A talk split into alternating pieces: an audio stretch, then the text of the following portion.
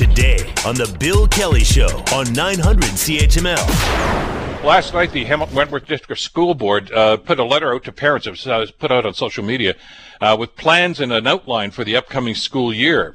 Uh, and uh, suggest that they covered all the options, I think would be an understatement. It's a very extensive report and study with a number of different possibilities. Joining us to try to give us an overview of this is uh, Peter Sovran, who is an Associate Director with the Hamilton Wentworth District School Board. Peter, thank you so much for the time. I'm so pleased that you could be with us here today. Morning, Bill. Uh, thank you for having me.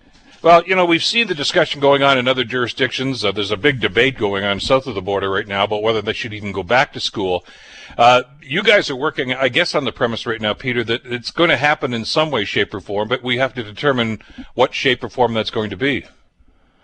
Uh, that's correct, Bill. Uh, we're we're working towards three different scenarios that the Ministry of Education has asked us uh, to develop, uh, and that is either a full return uh, with some enhanced public health measures being put in place, a partial return or an adaptive return where we see reduced class sizes each day, cohorting of students. Uh, and then the, the third scenario, which is uh, the one that we've been in really uh, since the closure uh, in the middle of March uh, until the end of the school year, and that is full remote learning. So we're looking to prepare for all three possibilities at any point in time during the school year. How feasible, and, and I'm asking you to do a little crystal balling here, I guess, Peter, his scenario A at the stage, in other words, the full return. Uh, the the full return uh, is again one of those scenarios that uh, we're certainly hopeful uh, that uh, public health circumstance would allow us to uh, to be able to return that way. So we're going to uh, await uh, the direction from the uh, from the minister in and or around August the fourth. They said that they would let school boards know, and then in turn we'll let families and students know as well. How much wiggle room are you going to have here? Because uh, uh, that's an important point you've just raised here, Peter. Uh, that's most of the stuff that's going to be done here, as, as always, even back in the quote unquote business as usual scenario, uh, is under the direction of the ministry, and, and they're the ones that are really going to set the, the, the course here, are they? Uh, yes, that's correct, Bill. Uh, again, we're we're going to await uh, their direction in terms of which scenario to begin the school year in. But I think it's really important to emphasize that all of this planning uh, is not just for the start of the school year, but at any point in time, you know, between September and next June, uh, we could be in a situation where we need to shift into a different mode. So we need to be ready for that. Exactly. So uh, what may start off, uh, well, just develop the scenario I just raised. I mean, if you do start off and say, yeah, we're going to do the full return, uh, who knows? I mean, you know, we've had talk about a second wave and the impact that might have, in which case you guys are going to have to pivot. Uh, absolutely. And so as we're developing uh, what we're calling scenario B or that adaptive uh, mode, it's always with a view that this could happen at any time, not just at the beginning of the school year, but uh, at some point throughout the year, much like it did uh, as we headed into March break earlier this year.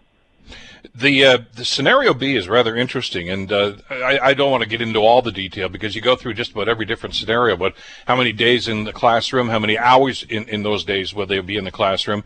Uh, time off, uh, as you say, there's a cohort uh, one and a cohort two uh, that are going to be rotating, I guess, through this. But there's going to be some time off as well.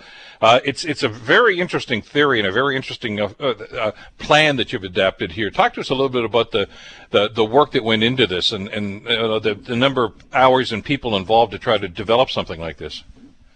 Yeah, thanks, Bill. That's uh, it's really important to uh, to emphasize that uh, we've been uh, we've been working on this since approximately the beginning of May uh, in anticipation that we would need some sort of an adaptive uh, approach at some point during the upcoming school year. So we have had so many members of the HWDSB from uh, principals, members of our senior team, uh, working with our employee groups, um, staff uh, representing really all facets of the organization uh, need to have input into these scenarios because, uh, as you can imagine, each element, whether it be transportation, how you put desks into a classroom, cleaning, um, how we're going to uh, continue with teaching and learning and assessing. All those need to be thought through Um, so in terms of hours, uh, we're well into the hundreds of hours of uh,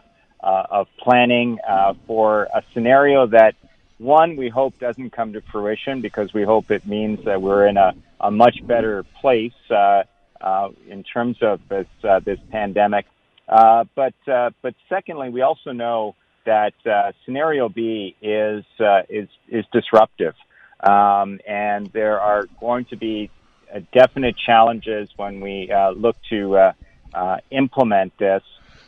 And what we're saying to families and students and staff is, um, you know, we're we're doing the best we can with the extensive planning. Uh, and then when we implement, uh, if there are challenges, we're going to keep listening and we're going to keep adapting as best as possible. You mentioned uh, the current uh, status quo, at least uh, when the school year finished off, was was essentially scenario C, the full remote, uh, which we had to do because of the shutdown that was announced, of course, by the government. Uh, you don't want to go down that road again. Uh, it's what you had to do, and, and you know, so that you, that's that's just the thing that had to happen. But we got a, a, lot of concerns, and I'm sure you people did too, Peter, about uh, some from students, some from teachers, saying this is this is not really the best way to be teaching kids and for learning this. Uh, obviously, you know, these sorts of remote broadcast and the sorts of things that are going to be done, uh, remote learning is, is going to be in some way incorporated, but it would be kind of nice to get back into the classroom. I think that's where everybody has their best comfort level. Well, there, there's no doubt, Bill, that, um, you know, when we had to really quickly pivot uh, heading into a March break, uh, if we all recall, the Friday before the March break, uh, we were in classrooms, uh, as we would say, sort of in our regular routines, um, and we haven't been there since.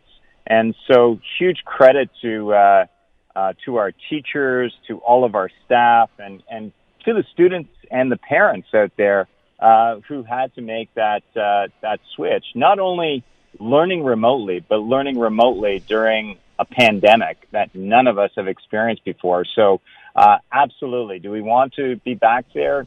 None of us want to be back there, but we want to be ready just in case we need to be. Talk to us a little bit about uh, Scenario B and, and the adaptive return, which is kind of a blended uh, program here. As you say, there's some remote learning and some classroom learning as well. Uh, and, and maybe walk us through exactly what the, what the, uh, the, the goal was here. Was it to, to try to maximize classroom time at, at the same time uh, do we, if, if we're going down that road, uh, do you include and incorporate some of the things that we've talked about vis-a-vis, uh, you know, face shields, uh, social distancing, things of that nature? Uh, when you say back to the classroom, is it back to the classroom with these conditions? Um, thanks, Bill. Scenario B has uh, a, a, number of things in place, and, and when we started to work on Scenario B, we really wanted to maintain uh, as much of the school day routines uh, that are currently in place as possible. So that means in secondary schools, for instance, uh, not having to change the timetables that are already established for students, the choices that they've made for their courses, for their pathways, um, teaching assignments not being altered uh, in elementary and secondary. For elementary schools, keeping classes again together. Um, despite the fact that we will need to look at uh, putting uh, students into groupings called cohorts uh, where they may not see each other every day uh, inside the classroom. And then in terms of those additional public health measures, there are several. Um, and in the report, we detail them out. But really, we're looking at things like um, putting in screening practices, uh, emphasizing uh, practices around hand hygiene and respiratory etiquette, and then the physical distancing, which you know will include both um, desks and, and work areas and learning areas that are separated by approximately two meters apart, uh, but also a lot of signage in schools that will be a, a reminder to students and to staff around where they need to place themselves in order to keep that physical distance. One of the other areas uh, that I went looking for when I was reading the report earlier this morning, and I'm so glad that you have addressed it, and I was in, and, and quite uh, happy to see the way in which you addressed it was uh, special needs. The Hamilton Board of Education, of course, has, has done some incredible work with special needs students, and uh, some of the programs and options that you offer into the situations like this, and under very trying circumstances. I mean, even if you do have to go for scenario B for a period of time, uh, there is provision for special needs, isn't there? Uh, absolutely. It's, uh, you know, within the guidelines provided by the Ministry of Education, uh, it was certainly highlighted uh, that uh, students with uh, high levels of special education needs, you know, be, we look at providing an opportunity where they could come daily, and that's been part of our planning all along. I will also say, Bill, that I'm I'm so pleased that the work that we've done um, in terms of summer programs and summer learning uh, to try and bridge some of those gaps and also to uh, look to help students uh, make that transition back to school, regardless of the scenario.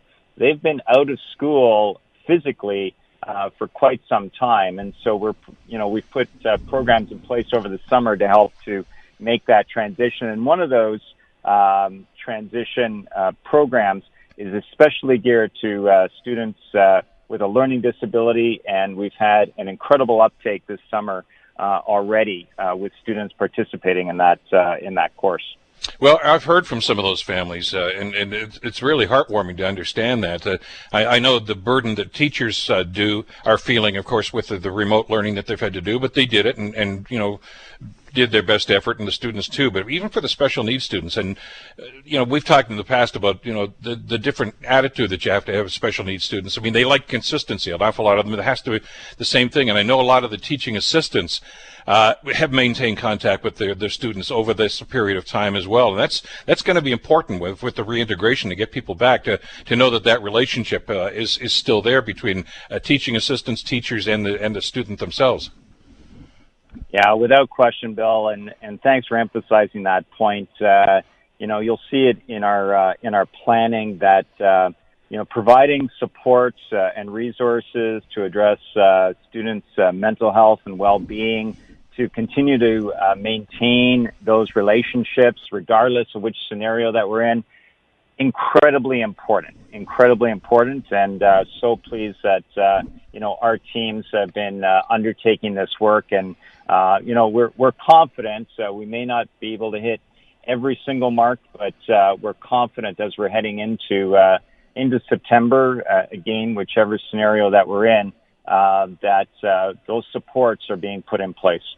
Let's talk about the elephant in the room here. There's going to be some cost involved in this. Are you also confident that uh, that the province and the ministry are going to step up, uh, not just with your board, but I guess just every board's in, in the same situation right now to to try to cover some of these costs and and try to ease this transition? Uh, we know that discussions are ongoing, and uh, you know our board of trustees uh, and and our chair are in constant dialogue uh, with the with the minister and the ministry, and you know advocating that uh, we do need the uh, additional funds because uh, inevitably uh, this is going to cost more. Well, yeah, and we're waiting for some commitment. Uh, what, what's the date uh, the, the, where we have to, the boards themselves have to make a decision with these ministry guidelines? I mean, you know, we're we're drawing close now to almost the end of July, and you know, we start thinking about returning to school uh, the time frame for that and the day for it. I, you know, there's some talk uh, from some people in the ministry. I know you heard Peter a little while ago that maybe starting the school year a little earlier than than Labor Day this year. Uh, is that still on the table? Are we still looking at those different scenarios?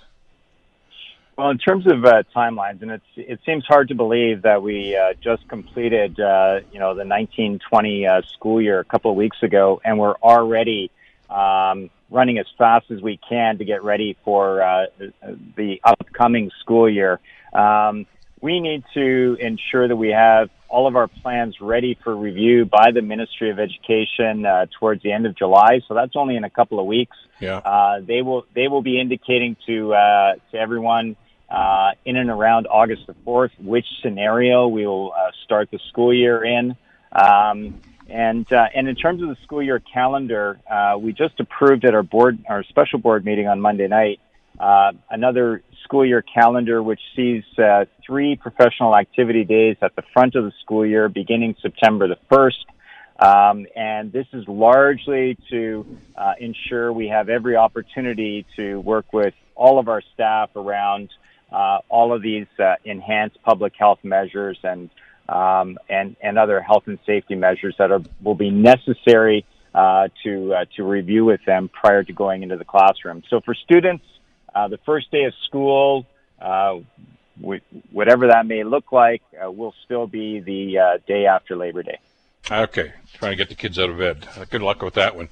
Uh, listen, a great deal of work has gone into this. Uh, this is a must-read for for parents uh, to get some sort of idea as to what's uh, in store and what the possibilities are. Now, I know I mentioned you put this on social media. I assume it's on your webpage now too. Is it, Peter? Uh, it is, Bill, as well as the the recording of the the board meeting from from Monday night. And I will say that while the the report is fairly comprehensive, a lot of work still needs to be done. Um, so appreciative of the work that we're doing with our various employee groups as well, because even though we began towards the beginning of May, we're now down to some of the fine details which need to be ironed out in order to you know, make this a reality as we head into September. Well, uh, hopefully parents will check that out, and I'm sure they'll have some questions, and uh, they'll be in touch to be sure. Peter, thank you so much for the time today. Really appreciate it. Thanks, Bill. Have a great day. You too. Take care. Peter Sovran, of course, from the Hamilton Wentworth District School Board. Heading back to school day after Labor Day, just like old times. As to what it's going to look like, well, we'll find that out in a couple of weeks, I guess. The Bill Kelly Show, weekdays from 9 to noon on 900 CHML.